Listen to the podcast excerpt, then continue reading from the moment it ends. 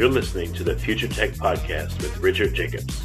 Future technologies such as artificial intelligence, stem cells, 3D printing, gene editing, Bitcoin, blockchain, the microbiome, quantum computing, virtual reality, and exploring space are much closer than you might think.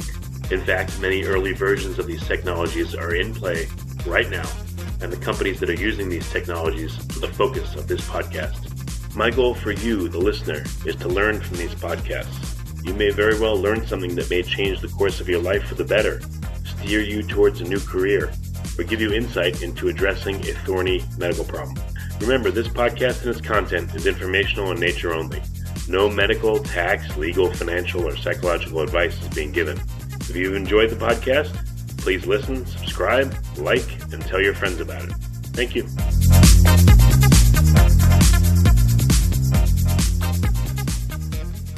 Hello, this is Richard Jacobs with the Future Tech and Future Tech Health podcast. And I have Ryan Sullivan. He's an atmospheric chemist, associate professor uh, in mechanical engineering, and associate director of the Institute for Green Science at Carnegie Mellon University. And to be talking about uh, atmospheric chemistry. So, Ryan, thank you for coming. Great. Thanks for having me.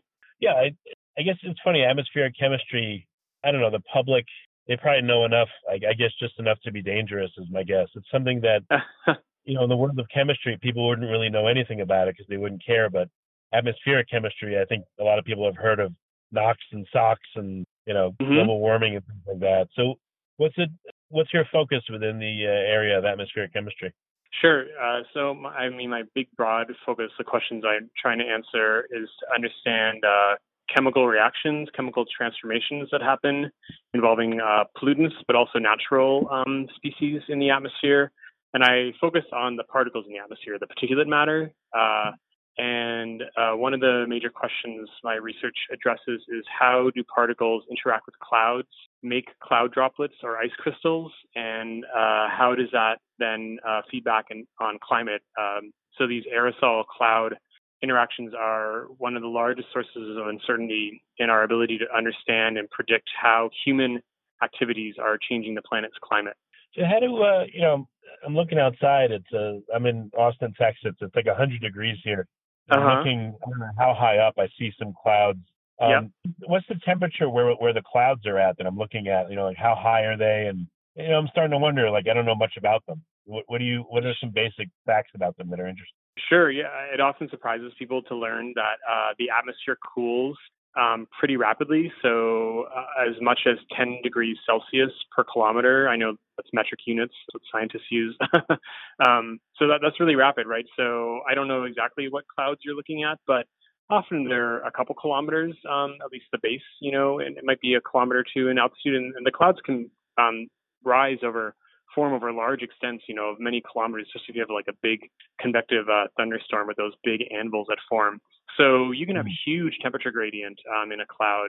Uh, and this is also why clouds are often frozen, and that also surprises people um, because the clouds uh, form over such large um, ranges of altitude, and because the atmosphere cools at such a rapid rate as you go up in altitude, you can easily get below um, zero degrees Celsius uh, in a cloud. But the other surprising thing about clouds is that cloud droplets don't freeze at zero degrees Celsius. Uh, if it's just a pure, mostly pure water droplet, uh, it won't freeze until almost minus 40 degrees Celsius. There's this big energy barrier uh, for the water molecules to assemble into a little ice crystal embryo, uh, which causes the whole droplet to freeze. Uh, and particles, some rare particles called ice nucleating particles, they have these special properties about their surface that reduce that energy barrier and allow the cloud droplets to freeze at much warmer temperatures. Um, some biological ice nucleants, like proteins produced by bacteria, can actually cause freezing at, say, minus five degrees Celsius. Um, and so, to connect back to my research, as we are changing the types of particles in the atmosphere through human activities and emissions, um, we are changing the cloud precursor particles in the atmosphere, the number of them, their abundance, their distribution, but also their type. Um, and some particles are good at making liquid clouds, droplets, and others are good at these, these rare ones at making ice crystals. I would think that you said some clouds could be high as a kilometer in height. Oh yeah, absolutely. that makes me think that there's a temperature gradient through all clouds. Mm-hmm. You know, warm to cold So wouldn't mm-hmm. that cause conduction of heat upwards through the cloud, and then gravity pulling yep. downward would have another effect? I mean, there, there's probably a lot of that cloud dynamics, right? Absolutely, and that is absolutely it's that balance between gravity and convective uplift that that basically causes clouds to um, you know, most most clouds are pretty stable, right? You look at the base of the cloud and it's not really changing. But you've also maybe noticed people often when they draw clouds, they draw them all puffy and circular all around. But real clouds, uh, their base is flat, and that's because the cloud has to rise. The air mass has to rise to a certain level, and as it rises, it cools. And that's because it's expanding because the pressure in the atmosphere decreases as you rise. So it's rising and cooling and then eventually it cools so much that the water vapor supersaturates. You hit the dew point, and that's where you make the cloud. And that all happens at the same level in the atmosphere in a given location, and that's why the base of clouds are flat. So a hmm, interesting. So a cloud is continuously condensing at the top, and is it? So is it? Will it? Will they tend to grow upwards over time, or how will a cloud shape change over time given yeah st- good, relatively good. static conditions? Good question. Uh, a, a, cloud uh, will continue to rise until it basically runs out of uh, convective energy. Um, uh, but you get when, whenever there's a, a, a, phase transition, so when water goes from gas phase to and condenses to liquid phase, you get a bunch of latent heat release. So that gives you a, a more a more convective boost, so the cloud can keep rising. And then if the cloud droplets are able to freeze, then they get another release of latent heat. And so that's one of the reasons why if you freeze a cloud, the cloud tends to uh, grow to much uh, higher altitudes. That's that's where you get those really big uh, thunderstorm anvils that form. They basically they usually go rise as high as the tropopause, which is the top of the troposphere, the barrier between the troposphere and the stratosphere, and then they can't rise anymore because um, there's a there's a temperature inversion. So in the stratosphere, temperature of the atmosphere actually increases with altitude, so they're no longer buoyant um, and they'll start spreading uh, across as they hit the tropopause. Um, and it, also, if a cloud freezes, it tends to yeah grow over really large extents. Um, and frozen clouds also don't tend to last as long because um, we talked about the balance between convective uplift and then the gravitational settling. And the ice crystals that form grow larger and quicker than the cl- unfrozen cloud droplets, and they actually steal water from the unfrozen cloud droplets. So the ice crystals grow really big and then they sediment because they're so heavy. Uh, and so that's why uh, the biggest source of precipitation over land is actually from frozen clouds. And that often surprises people because by the time these ice crystals, basically snow, reaches us, it's, it's usually melted, right? Because it's going back down through that temperature gradient and warming. Um, so they usually hmm. melt by the time they reach us. But whenever you like get in Texas, like one of those really big, intense, you know, sudden storms, especially if there's thunder and lightning associated, it's definitely because the cloud yeah. froze, and that's cold rain, um, ice crystals that are falling on you, and they're just melting before they reach the surface. You know, it's funny too. I, I if you ask someone what's a cloud made of, they would just say, I guess, water vapor. But uh huh. I mean, yep. what are they? They're not just made of one thing. I, it sounds like they're made of all That's kinds right. of different things. And, you know, so what what does a typical cloud have in it? Um, so it is mostly water. It's true, but uh, you you you need a little particle seed to even make a liquid cloud droplet. Um, and so there, depending on what the particle, the nucleated the droplet, there may be some of that that doesn't dissolve that's left behind. So like some dust or some soot, uh, and then all the soluble stuff in the particles um, dissolves as well. So the, the, the salts, the inorganic solutes, lots of organic carbon-based um, material, and then uh, those cloud droplets are actually important little chemical reactors in the atmosphere. So a lot of chemistry happens in cloud. Um, you mentioned SOx at the beginning. So sulfur dioxide emissions, like from coal fired power plants, for example, that gets oxidized into sulfuric acid, which makes sulfate aerosol. And most of that oxidation actually occurs in cloud droplet chemistry. So the sulfur dioxide is soluble. It dissolves into all this water in the cloud droplets. Oxidants like ozone and hydrogen peroxide dissolve in, and then you have this little these little micro beakers um, in the cloud droplets that is doing the oxidation, converting SO2 to sulfuric acid to sulfate. So it sounds like clouds have a lot of roles in our atmosphere. I mean, maybe as sources of something, as like you said, mm-hmm. uh, you know, places where chemistry happens. Like, what are the roles of clouds besides just providing cover, you know, from the sun? Like, what are the, the different roles? Sure, sure. Well, well, one of them actually goes back to the very beginning of our chat, which is, uh, you know, removing pollutants from the atmosphere. And so the best way to remove air pollutants from the atmosphere, especially the particles, is through precipitation called uh, uh, wet deposition. So you know you've got all these these rain droplets or ice crystals falling through the atmosphere, and they're basically like big collectors. So any particle that bumps into them will probably be sucked into, swallowed up into this raindrop or ice crystal. Uh, and so they're removed from the atmosphere. But of course, the pollution doesn't go away. We've just taken it from the atmosphere, and now it's landing on the land or in the oceans or the lakes. And this, if it's acidic, that can cause, you know, acid deposition, acid rain, um, which isn't as severe as it used to be. The Clean Air Act has been very effective in reducing uh, sulfate levels, for example, especially in the Northeast uh, where I am, where the acid rain used to be very acidic, and you would just have these huge swaths of forests and lakes that were dead as a result. Um, so that's one of the Im- important roles. We talked a little bit about important chemistry that happens in clouds. Um, and one thing I should also point out back to the role of clouds in climate change is most people are familiar with liquid clouds. Liquid clouds are very bright and reflective, so they reflect sunlight. Um, and so they play an important role in offsetting a lot of the warming that is caused by greenhouse gas emissions, which um, trap outgoing infrared radiation and warm the planet. So this uh, reflection of light by the clouds um, offsets that. And as you add more particles to a liquid cloud, you make the cloud brighter because you essentially take the same amount of liquid cloud water and spread it over more and smaller cloud droplets, making the cloud brighter. But here's the other surprising thing, and it goes back to ice crystals and frozen clouds. Frozen clouds, especially if they're at a high altitude, um, actually help to warm the planet. They also trap the outgoing infrared radiation, radiated by the Earth's surface. Um, they aren't very good at reflecting incoming solar radiation. And so, one of the big questions in understanding how aerosol particles in atmospheric chemistry are changing the properties of cloud and climate is understanding this split between um, are we favoring the formation of liquid clouds or frozen clouds? Hmm.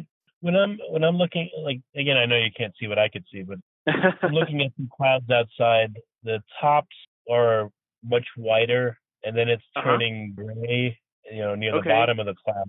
So what does that tell me? From? Probably, I think I think a storm is on the way, most likely. That sounds like that sounds like a very convective system. Um, yeah, it sounds like the cloud is has is risen over quite a large extent, and if you're seeing that spreading like an anvil at the top, um, that's kind of what we were talking about before. Probably the tops there of that, those clouds are many kilometers up in altitude. So even though it's like really hot at the surface in Texas right now, by by yeah. that altitude in the atmosphere, it's definitely below zero degrees Celsius. There's a good chance that those tops of those clouds that you're seeing are frozen.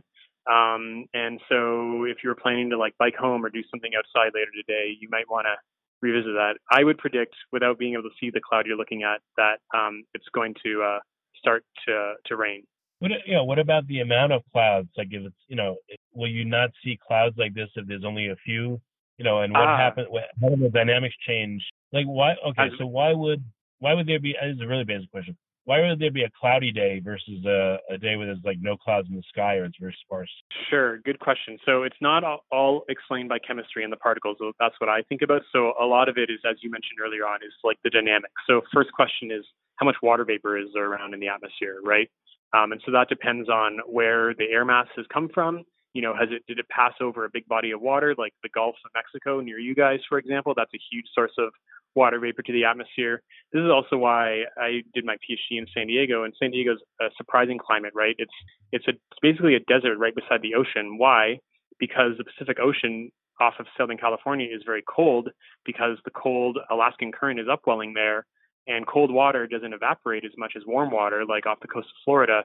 So that's why it's much drier in California and really humid um, in Florida, for example. So how much water vapor is in the atmosphere on a given day matters, and then the dynamics matter. We need we need that convection, right? So the the ground needs to be a lot hotter than the atmosphere above it to cause this convection and rising, so that you get a cloud forming. And then we can think about what I focus on. What what do the particles look like that day? Uh, are there more or less particles? Um, that can certainly influence um, how the clouds form uh, and how long they last.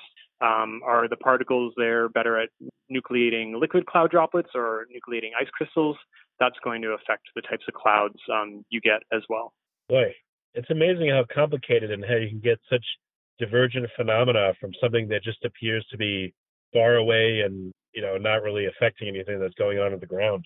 Absolutely, and and now can you, you're uh, hopefully starting to see some of the big challenges, like why these aerosol cloud climate interactions and feedbacks are such a major source of uncertainty in our ability to understand climate change. Which I don't mean to imply that like we don't we climate change is you know there's a strong scientific consensus that human activities are causing climate change.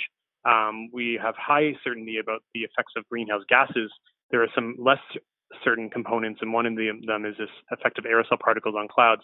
One of the challenges there is, you know, if you look at the cloud you're looking at, it looks pretty big to you, but if you consider the the climate models that we run, that we run simulations to try to forecast how the climate is going to change as we change our emission scenarios. Like, are we going to do a really good job about decarbonizing, or do a business as usual scenario? And the problem is that clouds in the model are usually smaller, much smaller than the size of a grid. So the way a chemical um, transport model or climate model runs, you basically divide the Earth into all these little cubes, um, but the cubes have dimensions of many kilometers on each side, and clouds are usually much smaller than kilometers. Um, and so you have to sort of make some approximations or parameterizations to describe the clouds in that um, in that grid because you're describing something that is a subgrid scale feature. So that's one of the challenges in, in modeling how we're affecting um, cloud the properties of clouds through our um, pollutant emissions. Hmm. If um, have you sampled clouds, or have you seen data where people have sampled various yeah. different clouds to look at the you know the chemical composition of even adjacent clouds, or you know clouds yeah. in a given I have actually. So right now, my research we mostly focus on doing laboratory experiments, but what, what we really try to do is to bring the atmosphere into the lab. So we study very realistic complex systems and we developed um, new techniques like optical tweezers and microfluidics to do this. And I'm happy to chat more about that. But to your question, yes, I, I have done cloud research flights um, during my postdoctoral research while I was at Colorado State University. It was a campaign called CalWater. Um, the objectives were to understand how um, uh, regional pollution in California and also long range pollution coming across from Asia, across the Pacific Ocean, was affecting the properties of clouds and precipitation um, with a focus on the Sierra Nevadas um, in California. Why the Sierra Nevadas? those are that's where you get a lot of precipitation. Um, and the snowpack, uh, understanding changes in the snowpack is very important for California's water supply. California also generates a lot of hydroelectric power, and so they really need to know or have a good understanding of and predictions of uh, when they're going to get um, rainfall and snowfall. Um, so we outfitted uh, a research aircraft um, a turboprop plane um, that the uh, Department of Energy uh, operates. Um, they're actually re- replacing it now with a newer one. So we put a whole bunch of uh, fancy instrumentation on it to measure all sorts of properties of the particles and the clouds and the atmosphere. And we did a series of cloud research flights for about a month. Um, and we did observe differences. So some days, especially when we were several kilometers up, we did uh, measure uh, evidence uh, of long range transport of dust and soot coming across from Asia. And we did observe that there were clear differences on those days in terms of the properties of the clouds. When you had that long range transport, the clouds tended to freeze a lot more, and that caused some really extensive precipitation. We also had some ground measurements, um, and the precipitation, the snow was so severe sometimes on the ground that like they couldn't even get back to the ground station for a day. So they just had to like leave the instruments running and trust that they were okay. Um, and that work was published in Science back in 2013, I think. Um, so yes, uh, and we're not the first to do this. Uh, we were the first to document this influence of long-range transfer from Asia on clouds over California and storms and precipitation. So yes, there is there is uh, field evidence um, uh, demonstrating that uh, all of these effects, uh, that, that, the particles and the types of particles that are present can actually have important consequences for what's going on with the clouds and climate and precipitation. What does it mean when you when you seed a cloud? Is that such a thing? Can you? Can oh, you seeding, sure, sure. Put the cloud yeah. towards you know, raining or dumping itself out. Yeah, so this is actually California still does a fair amount of cloud seeding again because they really need they need precipitation for their hydroelectric um, power um, generation. Uh, and usually, when people are seeding clouds, they're putting ice nucleants into the cloud because, again, the best way to make a cloud rain is to get it to freeze. And I think the major ice nucleant they still use is actually silver iodide. It's been around for a long time. Uh, silver iodide tends to it has a very similar crystal structure to ice, so it sort of provides a template for ice, and that's why it helps to nucleate the ice phase and cause the clouds to freeze. Um, but cloud seeding it's it's very hit or miss because again, it's not just about what particles are around and what ice nucleants are around. If you don't have water vapor around, good luck getting a cloud to form or to freeze. If you don't have the right dynamics, um, also challenging. But yes, cloud seeding, weather modification is what it's called, is still done. Um, uh, the insurance industry also does it because uh, to try to um, get severe uh, clouds that are going to turn into severe storms to get them to dissipate quicker um, to to lessen uh, the damage that these storms cause.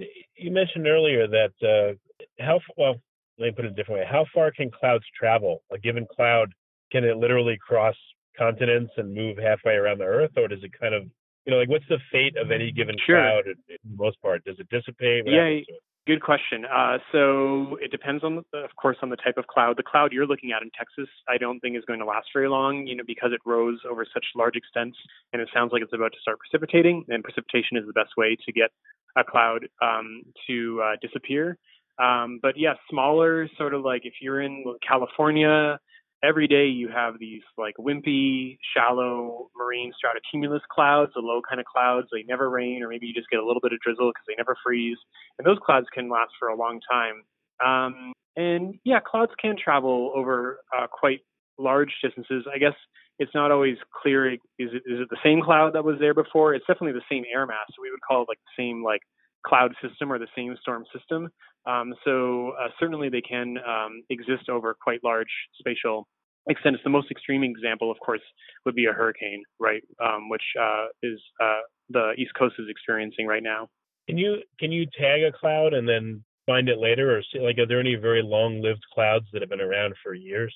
There actually are, and we've used them as laboratories. So uh, on the tops of mountains, um, so the air has to rise as it goes over a mountain, and when it rises, it cools. And so often on the top of a mountain, a cloud forms. Uh, but then when the cloud, when the air mass starts to descend off the back of the mountain, it's warming, and so the cloud dissipates. So the cloud basically sits on the top of the mountain. Um, uh, and uh, if you're ever like in Colorado or Utah or Wyoming, you'll often see these like UFO-looking like clouds near mountains. Uh, they're called lenticular clouds or lens clouds. Um, and sometimes those detach and they float away. Uh, and you can also get wave clouds that form behind the mountain. So um, I guess you could you could you could follow that cloud like in satellite imagery, for example. Um, but I don't know really know of a way to like physically tag the cloud. Um, ta- clouds are very dynamic, so they're they're constantly um, the cloud droplets in them individually are constantly forming and then dissipating and then maybe reforming again. So again, if people found clouds that are, I mean, how old are some of the oldest clouds known? What's the guess? Um, I don't think of a particular. Cl- okay, so one one exception, and th- these are quite interesting, is actually in the Arctic. There there are these uh, stratus clouds, which means layered, um, that uh, and they're often frozen. Um, that exist for days or weeks, and that's a big question in the scientific community is like what is allowing these clouds to persist for so long? Because most clouds do not last that long um, and because they're frozen it means that there has to be some sort of continual source of ice nucleating particles that is allowing that keeps freezing um, new cloud droplets essentially and allows these uh, arctic stratus uh, clouds to persist for so long. Uh, and i think the most credible hypothesis is that the the ice ice nucleating particles, they nucleate ice crystals in the cloud. Those ice crystals fall out because they get too big and heavy. So they fall out due to gravity. They melt, they dissipate, and then they get carried back up by convection uh, back into the clouds. So it's like a recycling of the ice nucleating particles that explains these very stable, uh, long lived clouds in the Arctic that can persist for weeks. Oh, so the oldest one, the granddaddy clouds are just weeks old? Yes, yes. And particles last for the smaller particles that are really good at nucleating clouds, they'll also last for about a week. Um, again, their main loss mechanism is uh, being rained out. Is, is the chemistry in longer lived clouds different from really, really short lived ones? Uh, absolutely. I mean, there's just been a lot more time for chemistry to happen, uh, for sure. Uh, and those long-lived Arctic clouds, uh, that's really important because uh, the Arctic is the most, the poles are the most sensitive regions on the planet to climate change. Why? Because uh, the ice and the snow in the polar regions is a big reflector, right? And so it is reflecting sunlight back to space. And as climate change causes more loss of the glaciers and the ice caps, we are losing some of our um, reflection of solar radiation, which means more solar radiation is being deposited in the planet, which causes more warming. So it's a positive feedback. But if you have these clouds over the Arctic, depending on if they're liquid clouds or frozen clouds, liquid clouds would help to um, reflect solar radiation and thus provide a cooling effect, but the frozen clouds would likely cause a warming effect by absorbing the outgoing infrared radiation. So, what what do you see? How are the nature of clouds changing as uh, more you know man-made pollutants are going into the atmosphere? You know, as what can we expect from clouds as global warming continues? That is a great question, but if anyone tells you they have a really good answer for that, uh, I don't think they do be- because the question is so complex and so and the uncertainties are so large. And I know that's like probably not a very satisfying answer, but it is it is the truth. So the honest answer is we we do not know, especially because um, you wouldn't want to give like a global average answer because clouds do not exist in a global average, right? The clouds that you're experiencing right now in Texas are very different than the clouds I'm experiencing up here in Pittsburgh.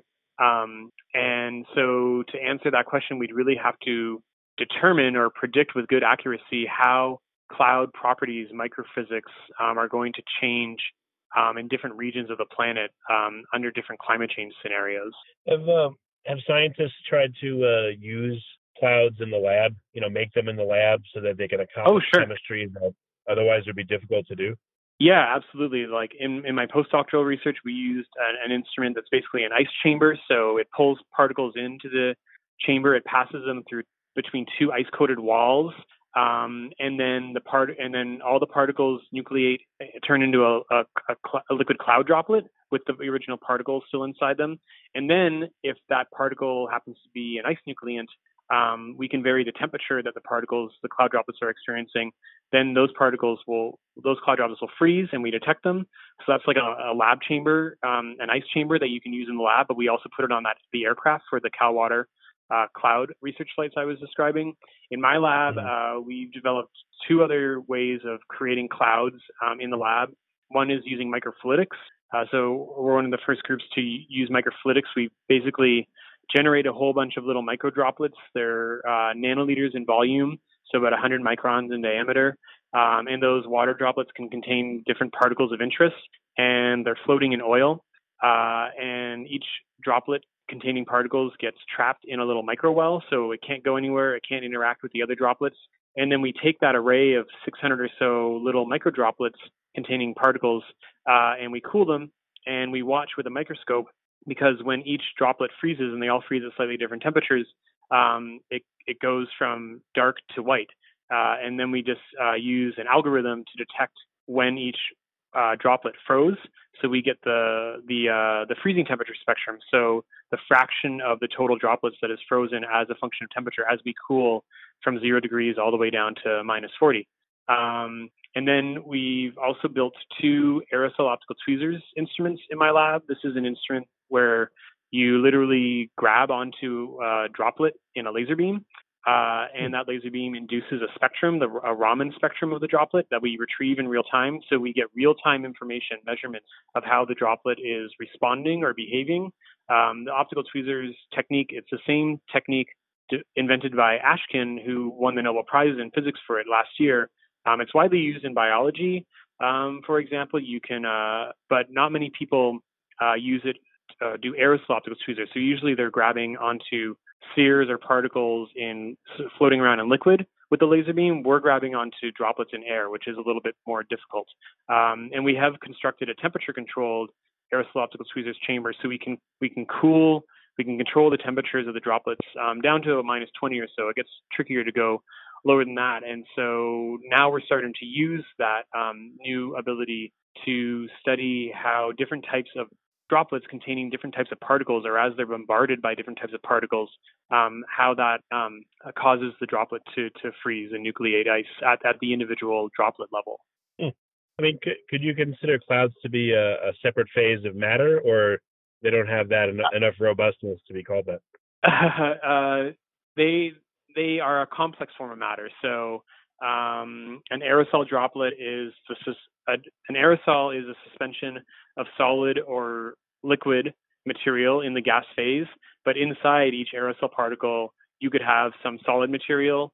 Um, you could have all sorts of different components, right? Uh, whether they may be mixed all with each other or it may be very heterogeneous. So some region of the solid particle is like uh, a mineral dust, and then another region is maybe uh, like black carbon soot. And then in the, um, you can also have liquidy stuff, so liquid organic carbon-based material of different varying uh, oxidation state and polarity and structure.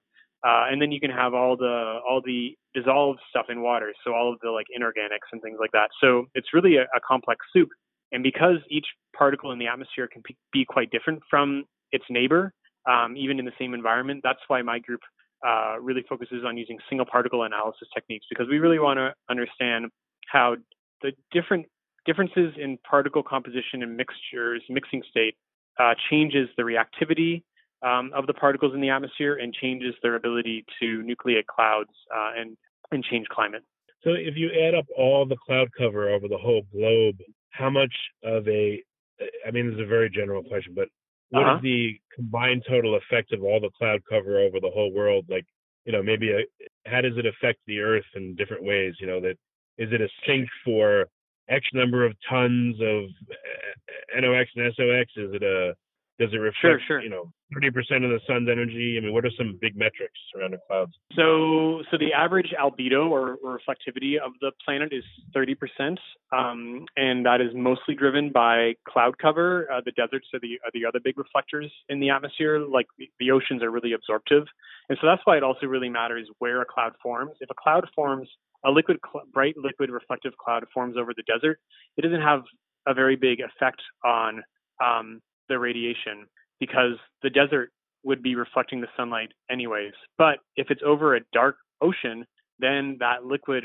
bright liquid cloud has a huge effect on changing the the uh, the radiative balance. Um, and then, so that was your question about uh, reflectivity. Um, what was your other question? Again, when you when you look right, so we talked about so all the clouds in the world reflect about 30% uh-huh. percent of the sun's energy. What are some yeah. other big metrics that the entire cloud map oh, yes. does? And, you know, sure. Again, does so, it act like so a sink for X tons of something? Yeah. So most of, not all, but the majority of sulfate um, aerosol, which is a big component to, in particulate matter, which comes from the oxidation of sulfur dioxide, which is largely emitted by um, energy production, especially from coal-fired power plants. Most of that oxidation to produce sulfate aerosol happens in clouds. Um, and so that's really important, like one of the major contributors, but not the only one, to the the really you know dangerously high levels of particulate matter in in Asia, for example. Um, a lot of that is sulfate, um, in part because they burn a lot of coal um, for power. Okay. Yeah, it's it's amazing. It seems something so simple, but I mean, I know this is like and there's so much to learn about clouds. It's crazy. No wonder, no wonder why you're so interested in it. yes, and why it keeps a lot of us busy. Yeah. So, well, when people say to you, "You have your head in the clouds," you say, "Yes, I do." yes, and then I, I usually try to somehow fit in something about them freezing. I actually love if I'm giving a seminar and it's like a really stormy day. Um, it's great because I hope that most people will like leave one of my seminars now thinking the next time you know they see one of these big intense storms that now they know that it's because the clouds froze um, and that it was particles that probably uh, caused the clouds to freeze. Hmm. Well, very good. Um, and there's millions of more questions I could ask you, but you know we've gone on for a while. what's the uh, any breakthroughs in your research that you're hoping for in the next couple of years? What do you want to elucidate and figure out?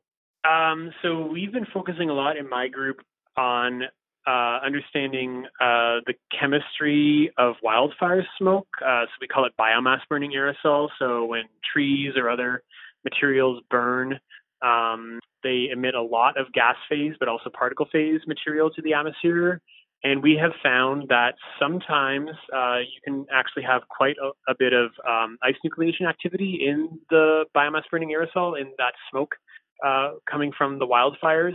Um, and so we burn different types of, of biofuels, uh, different types of trees and tall grasses in our lab. We have a combustion facility here, and then we collect the aerosol and also the ash that is left over when we analyze it. And we often find a lot of ice nucleation activity. Uh, and we've we've discovered that a lot of that uh, the, the ice nucleants are actually produced from new mineral particles that are produced by the combustion process itself. So it's not mineral particles that were already in the uh, soil or in the fuel. They're actually produced by the burning process itself. So that's um, a very new perspective on what's going on in this wildfire smoke and where the nucleants are coming from. So we're just getting ready to submit a, a paper on that that we've been working on for several years now because it's a really complex system. To uh, clouds are complex, and then wildfire smoke is a really complex um, chemical soup as well, but really important because it's a, such a huge source of emissions of air pollutants uh, globally to the atmosphere. Okay, well, very good. Well, what's the best way for people to find out more from you, uh, to reach out, ask questions, etc.? Uh, sure. Uh, I'm part of the Center for Atmospheric Particle Studies, so we have a, a website called CAPS, um, or cmu.edu slash particulate dot, dot sorry dash matter um, is a good way um, to find out more. Okay. Any other ways, or that one way is the best? Um, you, you can look up my. I'm actually just about to launch my uh, research group website, but it's not quite done. It will be done in a month or two. Uh, you can look up my faculty bio page. I'm in both the departments of chemistry and the department of mechanical engineering at Carnegie Mellon University. Okay, well that's great. Well, Ryan, it's, it's been a good call. Thank you so much for being okay. here. Okay, yeah, my pleasure.